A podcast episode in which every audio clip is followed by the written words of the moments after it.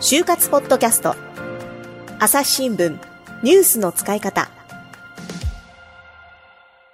朝日新聞の神田大輔です、えー、今回もお相手は篠原真紀子さんと、えー、内定者としてお呼びをしているのがですね通信社から内定をもらっています奥村さんです。よろしくお願いします。よろしくお願いします。はいで前回のお話はですね、はい、まあ失敗談がですね 中心になっていったわけなんですけどまあ失敗談だけじゃないんでしょうけれどもね。はい、はい、ではですね失敗談はもうたくさん聞いたのでまた違う質問してみたいなと思います、えー、よくですね就活生から聞かれるのが、はい、なんか先輩たちが面接でこの質問答えにくかったなとか、はい、困ったなっていう質問はどんなですかって質問されるんですけど、はい、多分心配なんですよね。みんなどんなこと聞かれるんだろうと、はい、奥村君いかがですか？そうですね。えっと一つがこううちのコロナ報道にこう注文つけなさいっ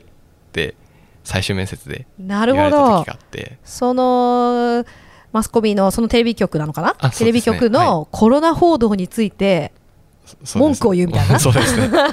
おなかなかそれはやりにくいよね。そうですね。やりにくかったですね。うん、でその時言ったのがこうまあきめ細かい数字とかがすごい伝えられてることがいいと思うんだけれども、うん、こう医療的な側面についてちょっと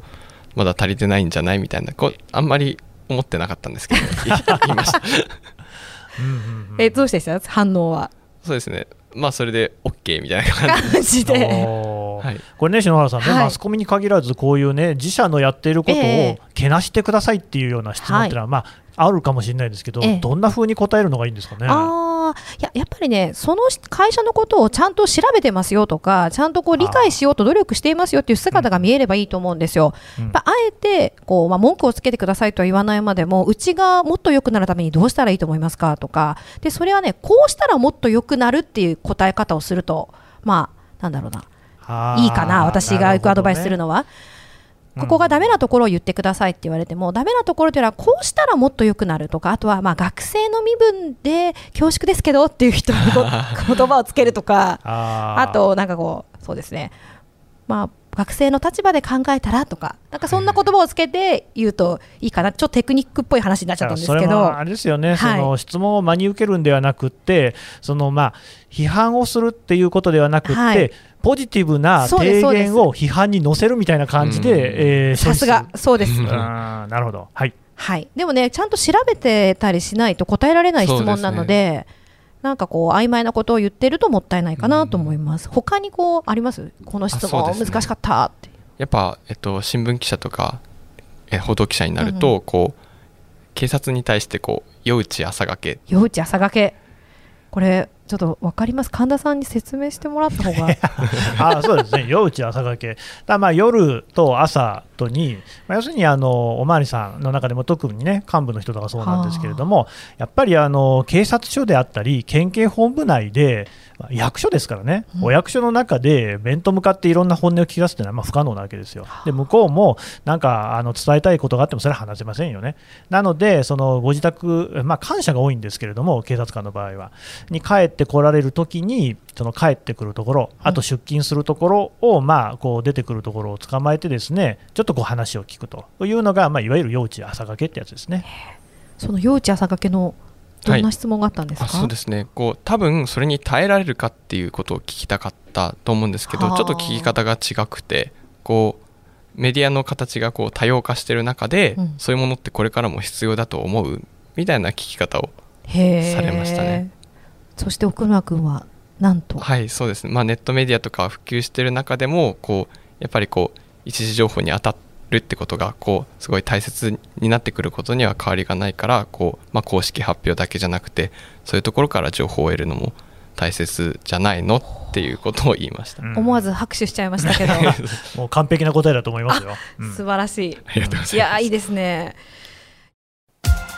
朝日新聞ポッドキャスト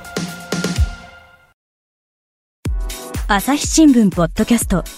ニュースの現場からある種すごい興奮している中で笑顔を見せてると、トランプ氏の呼びかけに応えてですね、えー、その祝祭的な雰囲気っていうのが現場にあった。その子供のまだライオンなんですけれども、はいはい、ただなんですね。ただ。はい。余剰動物っていう言い方が業界の中ではあるんですけれども。世界有数の海外取材網、国内外各地に根を張る記者たちが毎日あなたを現場に連れ出します。音声で予期せぬ話題との出会いを。朝日新聞ポッドキャスト。ニュースの現場から。いやなんかマスコミならではの質問かなと思ったんですけどあと他にねこれやってよかったっていう話はありますか？あはい。えっ、とそうですね。就活でまあ一番大切になっていくのがこう自己分析かと思うんですけども、うん、まあ、ES 書く時も自分の経験を深掘るしこう面接する対策をする時も自分の経験を深掘るしっていう感じでこう、まあ、ひたすら自分のことを振り返って過去何してきたかとこう今の状態とこれからどうなりたいかっていうのをこうやっていくと思うんですけどもそれをこうノートに本当に毎日のように書き出してて、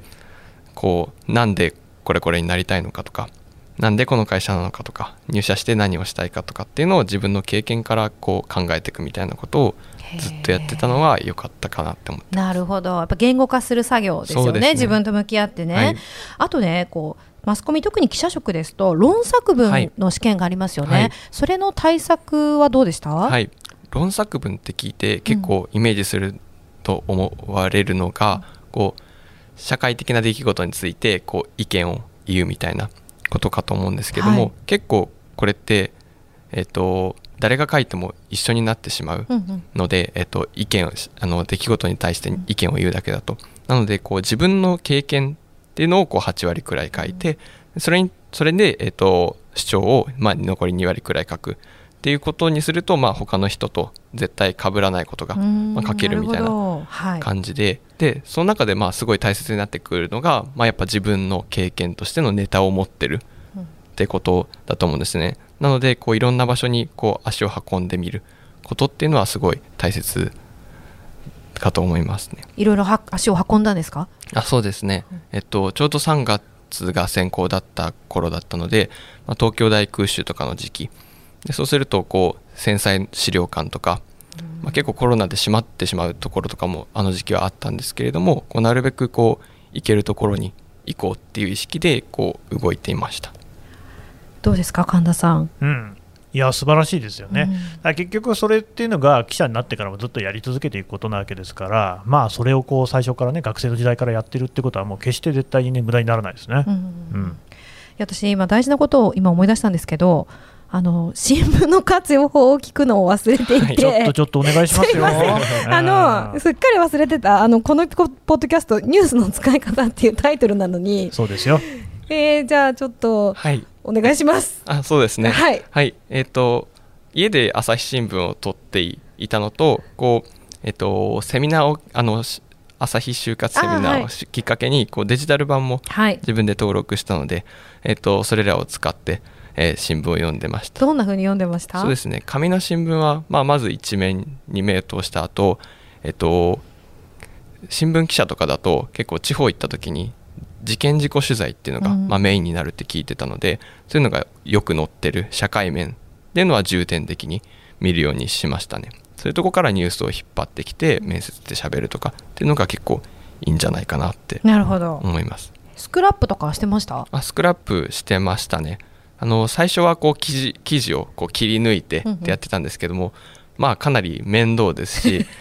ちょうどその時こう朝日新聞の新聞斜め読みってコーナーが、はい、池上彰さんの。そうですね、はい、池上彰さんの書いてるところにこう記事切るよりもこうページごと切り取った方がいいよって書いてあって、うん、もうビリッと。ビリッと、はい、もう1ページをそのまま。でそそれで、えっと、興味ある記事が外側になるようにこう折って折りたたんではい、で段ボールにボンボン突っ込んでいくってことに変えましたね そこから。もうじゃあ段ボールが何箱もある感じですか？そうですね。まあそんなにいっぱいはないけど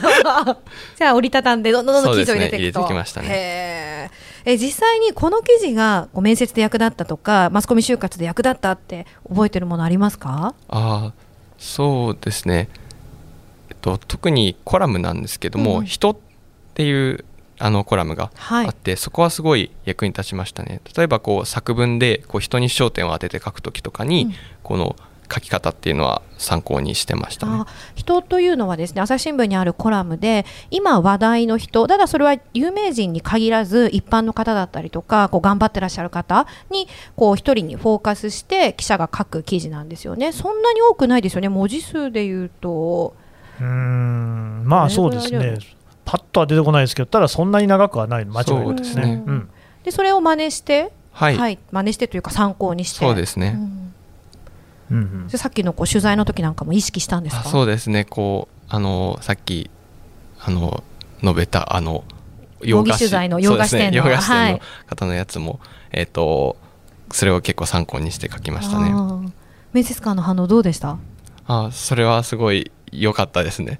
なのでまあ、やっぱ人を参考にしてよかったなって思いました、うん、あのこの「人」というコラムを読んでいる就活生特にマスコミ志望の人はとっても多くてで、まあ、まあ中にはですね何しかこう新聞を読み比べている人もいるんですね。で人朝日新聞でいうと「人」というタイトルなんですけれどもそれは他紙にも同じようなコラムがあるのでうん、で割とこう同じ人を取り上げていることがあるんですよ、まあ、同じ日じゃないにしても今話題の方なので。でそれをこう読み比べていってどういう表現の仕方をしているかなとかあの同じ人を取り上げているのにこう切り口が違うとかあと写真のが違うとかですねこうそういうのを分析して自分だったらどう書くかみたいな風に参考にしてこう研究というかですね準備している子はすごくすごくというか結構いるんですよね。なので参あの活用していただけるといいんじゃないかなと思いました。はい。でじゃあそろそろもう時間になってきたのでじゃあメッセージを最後にいただけたらと思います。はい。えっと、僕はもともとこうマスコミ志望志望にしてはこうスタートがやっぱり遅い方だったと思うんですけれどもあのでもこうあのこれになりたいなって思ったらもう手遅れだなとか思わずにぜひ頑張ってほしいなって思います。もしかしたらすごい適性があるかもしれないし、うん、こう努力すればたどり着けることかもしれないのでえっと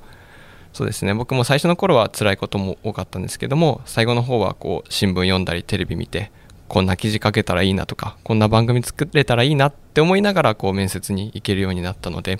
それそういう状態にま